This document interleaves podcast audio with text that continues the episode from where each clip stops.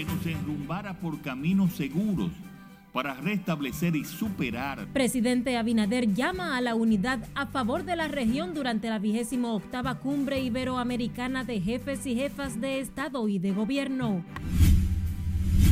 Es inservible la Convención Antidrogas de Viena. Presidente de Colombia propone cónclave para tratar flagelo de las drogas. Capturan norteamericano que abandonó dos maletas con sesenta y siete paquetes de marihuana en el Aeropuerto Internacional de las Américas. Dirección Nacional de Control de Drogas desmantela red criminal en Santiago y arrestan cinco hombres durante allanamientos. En una actitud de provocación a ciudadanos pacíficos, y agentes de la policía y militares frustran intento de protesta encabezada por el presidente de la A D P.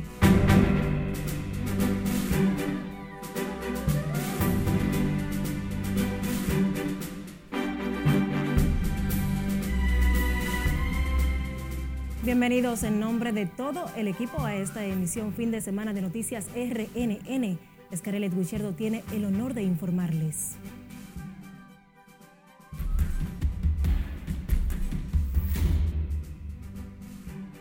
El presidente Luis Abinader llamó este sábado a los países que conforman la Cumbre Iberoamericana de Jefes y Jefas de Estado y de Gobierno a reforzar las coincidencias, dejando de lado los desacuerdos para poder enfrentar los retos de la región.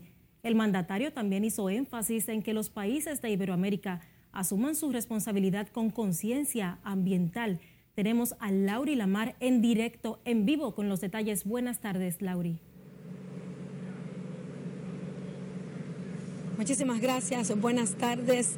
En este cónclave, los países, los jefes de estados y representantes de delegaciones de los países que componen Iberoamérica coincidieron en la necesidad de que deben unirse para enfrentar los principales desafíos que enfrenta la región.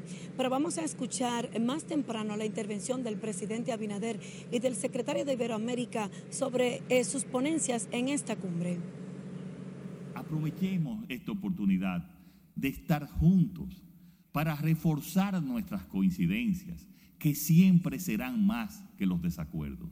El manejo sostenible del medio ambiente, la arquitectura financiera y el sustento productivo de la seguridad alimentaria fueron de los temas fundamentales abordados en esta cumbre, donde los gobernantes también abogaron por la transformación digital y tecnológica de Iberoamérica. Iberoamérica no solo será clave para definir el futuro de la humanidad y de la tan mencionada inteligencia artificial, sino que asumirá un rol protagónico en la gobernanza global de la cuarta revolución industrial. Asumamos la encomienda de iniciar una transición ordenada y decisiva para asegurar una reestructuración inclusiva, justa y sostenible como parte de la agenda global de desarrollo. Para lograrlo, admitimos la urgencia de una reorientación en las prioridades del gasto público y en la forma que gobernamos nuestras sociedades. En la plenaria, el presidente Abinader se refirió a la urgencia de una reorientación en las prioridades del gasto público y de fortalecer el papel y la capacidad de los estados y la administración pública para actuar con eficiencia y rapidez en situaciones inesperadas. El gobernante dominicano también resaltó la importancia de aunar esfuerzos en materia de seguridad alimentaria. Hemos sido testigos de un sensible retroceso en la seguridad alimentaria de nuestra región. Personas que habían mejorado sus niveles de alimentación han vuelto a sufrir hambre.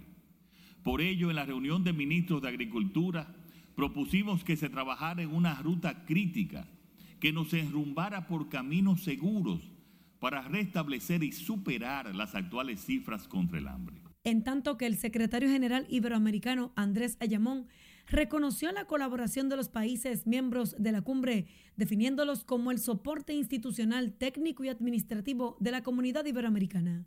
Los empresarios de la región acordaron, y cito el texto, un compromiso iberoamericano con la inversión.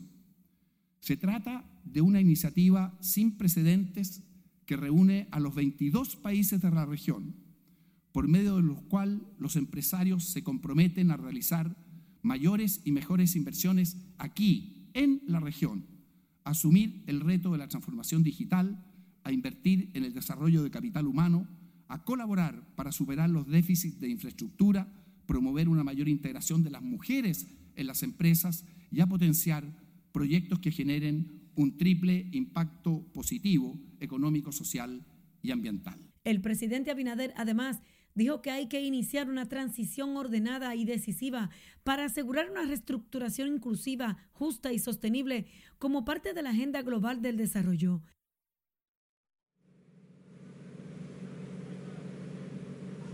Bien, ahora la presidencia pro tempore de esta cumbre pasa a Ecuador, donde deberá celebrarse la vigésima novena versión en el dos mil veinticuatro. Nosotros, por supuesto, continuaremos aquí porque ya en breves minutos se prevé que concluya este evento y que se den las declaraciones finales sobre la firma del documento de Santo Domingo con todos los temas tratados por los jefes de Estados presentes aquí y sus posibles sugerencias para, para las soluciones. Así que mantenga la sintonía. Nosotros regresamos al estudio. En cualquier momento haremos contacto nuevamente con ustedes.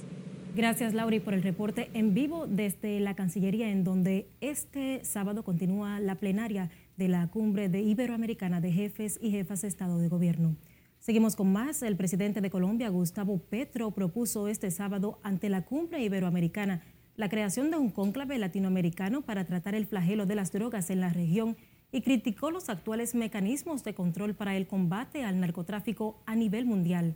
Petro se refirió a la guerra contra las drogas en el marco de la Cumbre Iberoamericana, donde abogó por acciones para disminuir el consumo de esas sustancias para construir una mejor sociedad. Este es un tema americano y mundial, y el instrumento para afrontar este problema es inservible, la Convención Antidrogas de Viena. Esto hay que cambiarlo. Hay que tener otra mentalidad para afrontar este problema. Los norteamericanos hoy tienen que aceptarlo. El problema religioso, ético-moral con que han manejado estos temas los está condenando a un desastre. Y ahora tienen que tener es una fuerte política de prevención y no la que han tenido. El secretario colombiano pidió también rediseñar y replantear la política de drogas para erradicar los cultivos ilícitos de estupefacientes en la región. La Dirección Nacional de Control de Drogas, con apoyo de la Dirección de Migración y coordinados por miembros del Ministerio Público, arrestaron a un extranjero acusado de traer de Estados Unidos dos maletas llenas de marihuana por el Aeropuerto Internacional de las Américas. Se trata del estadounidense Steven Nibar, de treinta y un años, quien fue detenido en el sector La Feria del Distrito Nacional tras varios meses de intensas labores de seguimiento y vigilancia. El hombre es vinculado a la ocupación de dos maletas con sesenta y siete paquetes de marihuana en la terminal aeroportuaria el diecinueve de noviembre del año pasado, cuando llegó de Estados Unidos con la droga. Seguimos con más. La Fiscalía de Santo Domingo Oeste, en coordinación con la Dirección Nacional de Control de Drogas, arrestó a cinco hombres que forman parte de una organización de crimen organizado. Tras varios allanamientos realizados en Santiago, la D N C D ocupó diecinueve kilos de un polvo blanco, presumiblemente cocaína, y un arsenal de armas de fuego, entre ellas un fusil, escopetas, pistolas y revólveres. Los hombres fueron atrapados mientras realizaban una transacción para la compra de sustancias ilícitas en la comunidad de Pedro Brandt, con el objetivo de llevarla a sus centros de operaciones en Santiago. En el operativo también fueron recuperados diez mil ochocientos dólares, dos millones ciento treinta y seis mil quinientos ochenta y un pesos y tres vehículos, uno de ellos con un compartimiento secreto tipo caleta.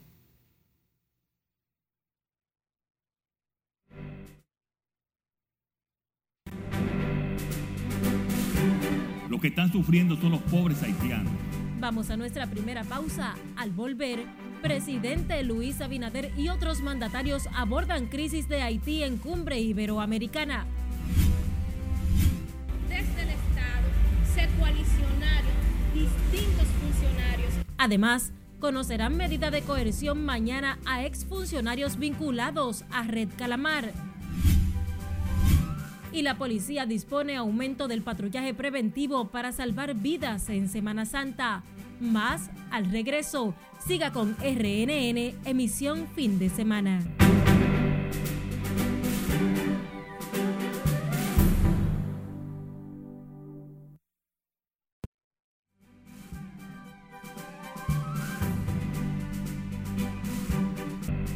Abrimos la ventana al mundo con Estados Unidos, donde un fuerte tornado dejó un saldo de al menos veintitrés muertos en el estado de Mississippi. Petra Minaya con más en el resumen internacional de R N N. El poderoso tornado azotó las zonas rurales de Mississippi y Alabama, destruyó edificios y dejó sin electricidad a miles de personas. El Servicio Nacional de Meteorología confirmó que el fenómeno causó daños a unas sesenta millas al noreste de Jackson, en el estado de Mississippi, donde decenas de personas resultaron heridas y varias permanecen desaparecidas. Aunque de momento se desconoce con exactitud cuántos tornados golpearon el estado y el total de víctimas mortales, se estima que el número de heridos podría aumentar. El presidente estadounidense Joe Biden concluyó anoche su primera visita oficial a Canadá, en la que acordó con el primer ministro canadiense Justin Trudeau un convenio para detener la llegada irregular de migrantes procedentes de Estados Unidos. Se trata de la primera visita a Canadá de un presidente estadounidense desde que en dos mil dieciséis Barack Obama viajó a la capital de ese país. En el encuentro, los dos mandatarios también acordaron que Canadá conceda cien millones de dólares canadienses para ayudar a la policía de Haití. El presidente de Brasil, Luiz Inácio Lula da Silva, suspendió definitivamente su viaje a China hasta que se recupere de la bronconeumonía que afecta su salud.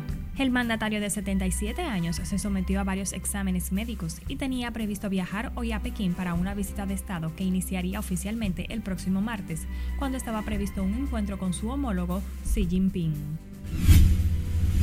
En Perú, fiscales y policías allanaron la vivienda de la ex primera ministra de ese país, Betssy Chávez, y las oficinas de dieciocho congresistas durante el operativo de un equipo especial por la presunta vinculación con el fallido autogolpe del expresidente Pedro Castillo y con delitos de corrupción.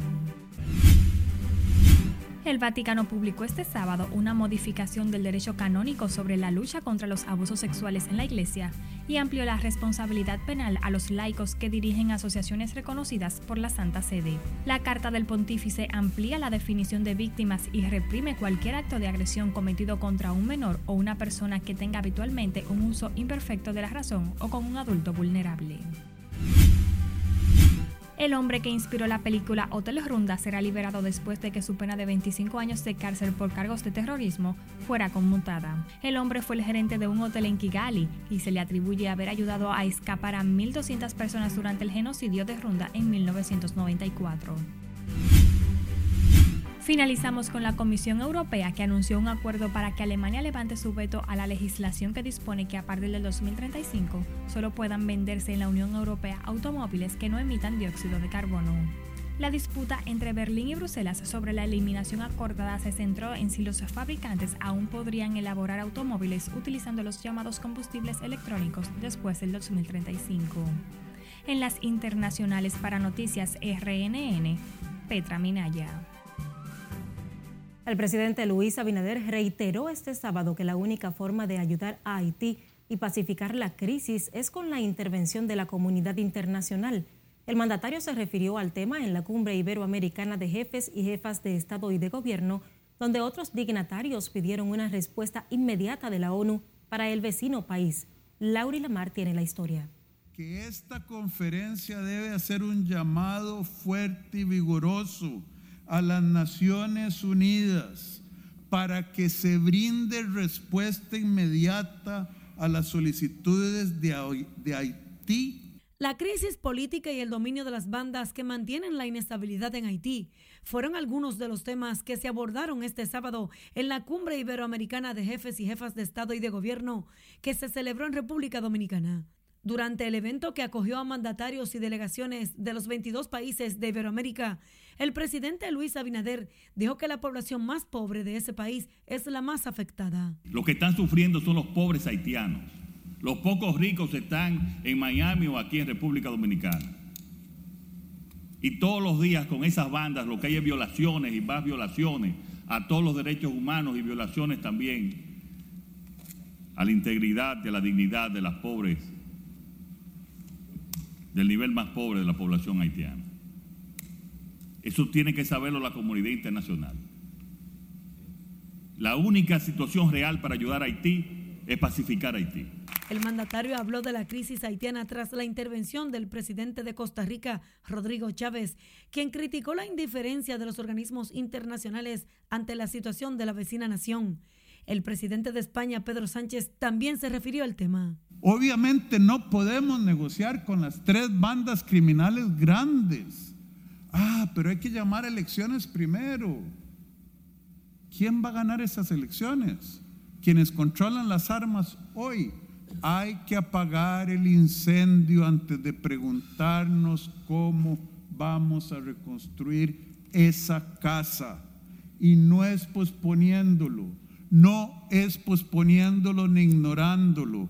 Estamos hoy aquí en la República Dominicana, en la misma isla donde hay un Estado fallido, donde hay violencia, y señor Luis Abinader, el mundo está volviendo a ver para el otro lado, y a mí como costarricense no me parece justo decirle a la República Dominicana que envíe fuerzas armadas, que aunque las tenga, a un país vecino. Quiero felicitarte por el excelente trabajo que ha hecho la República Dominicana para abordar los temas que nos preocupan, y por supuesto cuentas con el apoyo de España en escalar a escala, a nivel multilateral, mejor dicho, la crisis que está viviendo eh, Haití. En la actualidad, esa nación atraviesa por una difícil situación debido a los niveles de pobreza, la crisis alimentaria y de salud en un país donde el setenta por ciento del territorio de la ciudad de Puerto Príncipe está controlada por grupos criminales. Laurie Lamar, R N N. A propósito, el presidente de Colombia, Gustavo Petro, dijo sentirse corresponsable de la desestabilización gradual que ha vivido Haití tras la muerte de su presidente Jovenel Moïse por la participación de mercenarios colombianos en el magnicidio. Al ser abordado sobre la crisis en el vecino país, el mandatario de la nación sudamericana indicó que la solución a la crisis de Haití no se logrará con una intervención militar, sino que se deben analizar diferentes contextos. En ese sentido, sostuvo que ante el actual panorama es el pueblo haitiano el que debe resolver su crisis, pero que se necesita ayuda democrática. El ex candidato presidencial del P L D, Gonzalo Castillo, y otros exfuncionarios del gobierno de Danilo Medina permanecen detenidos junto a una veintena de exfuncionarios que serán presentados este domingo ante la jueza Kenya Romero para conocerles medida de coerción, acusados de utilizar dinero del Estado para el financiamiento de su campaña, corrupción y lavado. Nelson Mateo tiene la historia.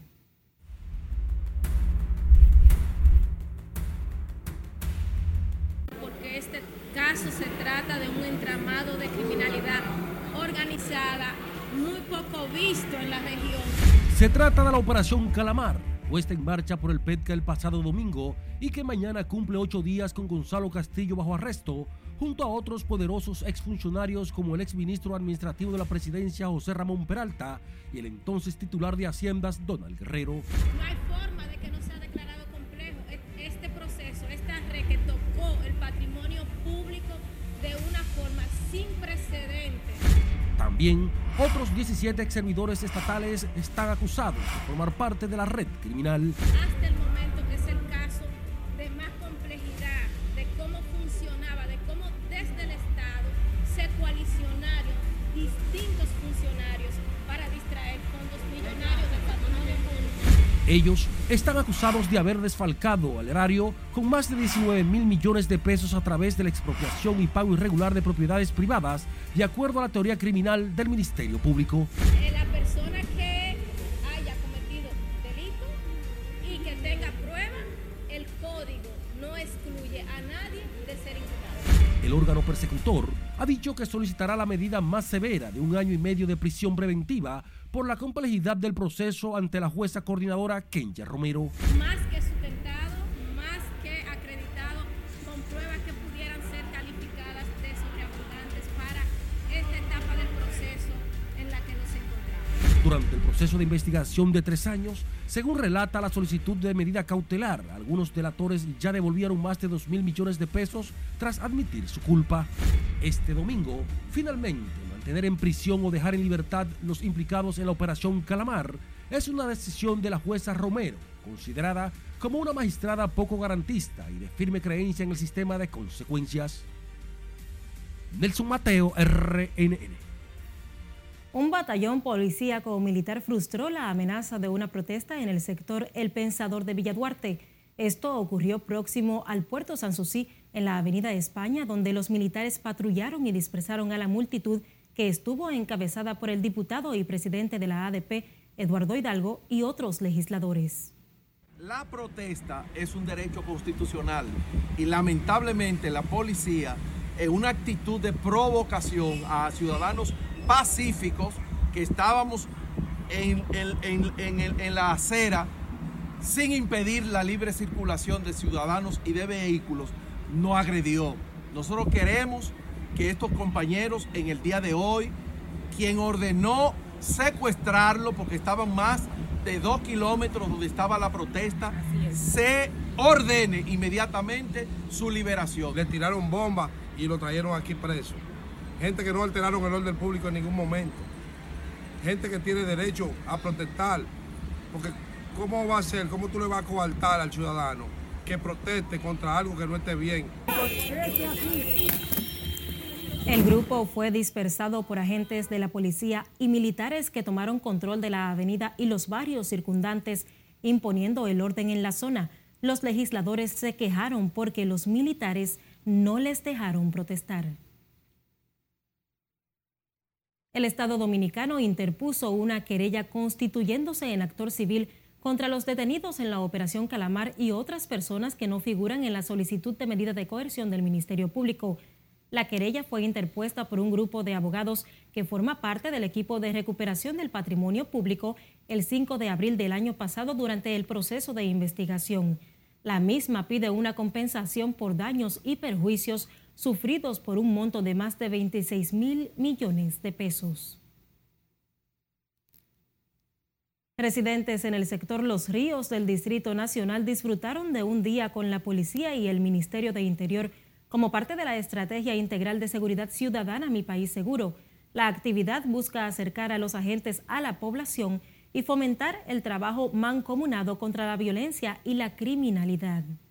Con la participación de los presidentes de Junta de Vecinos, voceros, deportistas, todo el sistema vivo iglesias, todo el sistema vivo de las comunidades, conjuntamente con nuestras policías responsables de cada área, cada sector, con el Ministerio Público, es discutir los temas de seguridad en las comunidades y trazar la ruta de solución conjuntamente con la gente.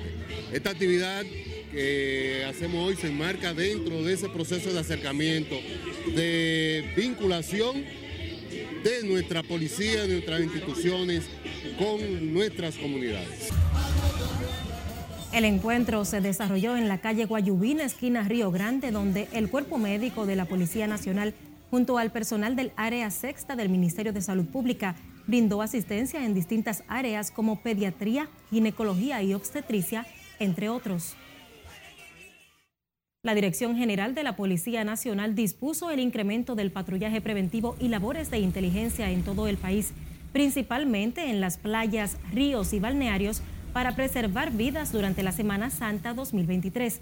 El inicio de las labores de seguridad inicia el próximo con un acto de lanzamiento en el parqueo frontal del Palacio de Justicia de la Policía el próximo martes, en coordinación con el Centro de Operaciones de Emergencia y otros organismos de socorro y seguridad del Estado. El propósito de este operativo es brindar apoyo y seguridad a los ciudadanos que se desplazan hacia los distintos balnearios por el asueto de Semana Santa para prevenir hechos delictivos y accidentes de tránsito. Recuerde que usted puede mantenerse informado en cualquier momento y lugar. Acceda a erre ene ene punto com punto do y recuerde también seguirnos en las diferentes plataformas digitales.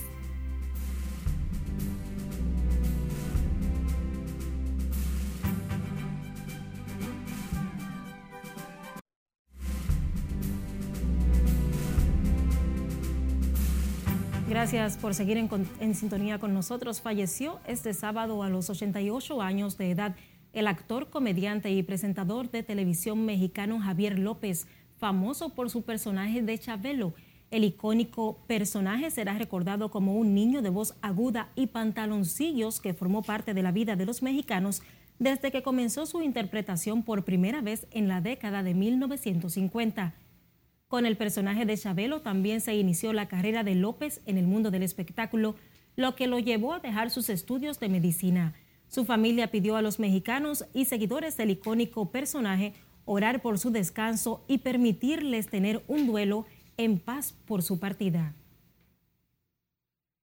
El Hemocentro Nacional del Ministerio de Salud Pública colectó mil setecientos cuarenta y cinco pintas de sangre entre enero y el día veinte del presente mes, una cifra nunca antes alcanzada desde el inicio de sus operaciones el veinticinco de noviembre del dos mil veintiuno. Con el fluido obtenido en ese periodo, el organismo coordinador de la Política Nacional de Sangre pudo atender cientos de emergencias en la red hospitalaria pública y salvar las vidas de muchas personas, la mayoría de muy escasos recursos. Para el director general, doctor Pedro Singh, ese avance ha sido posible con el incremento de las jornadas de colectas dirigidas por la coordinadora del Departamento de Promoción y el esfuerzo continuo del personal de apoyo. Las colectas son realizadas en las empresas privadas, centros educativos, iglesias y organizaciones sociales. El productor de Premios Soberano dos mil veintitrés agradeció este sábado al equipo que apoyó la reciente entrega del evento, que reconoció el talento dominicano a pesar de las adversidades. En su cuenta de Instagram, Alberto Sayas dijo que valora el compromiso, esfuerzo, profesionalismo, calidad humana y entrega del equipo que le acompañó en la realización del evento. En referencia a las críticas que recibió Premios Soberano, sostuvo que la experiencia le deja grandes lecciones que asume con humildad. Sayas también destacó que la calidad y el respeto del público son valores que tanto su equipo como él llevan como bandera. Así despedimos esta emisión fin de semana de Noticias R N N. Gracias por el favor de su sintonía.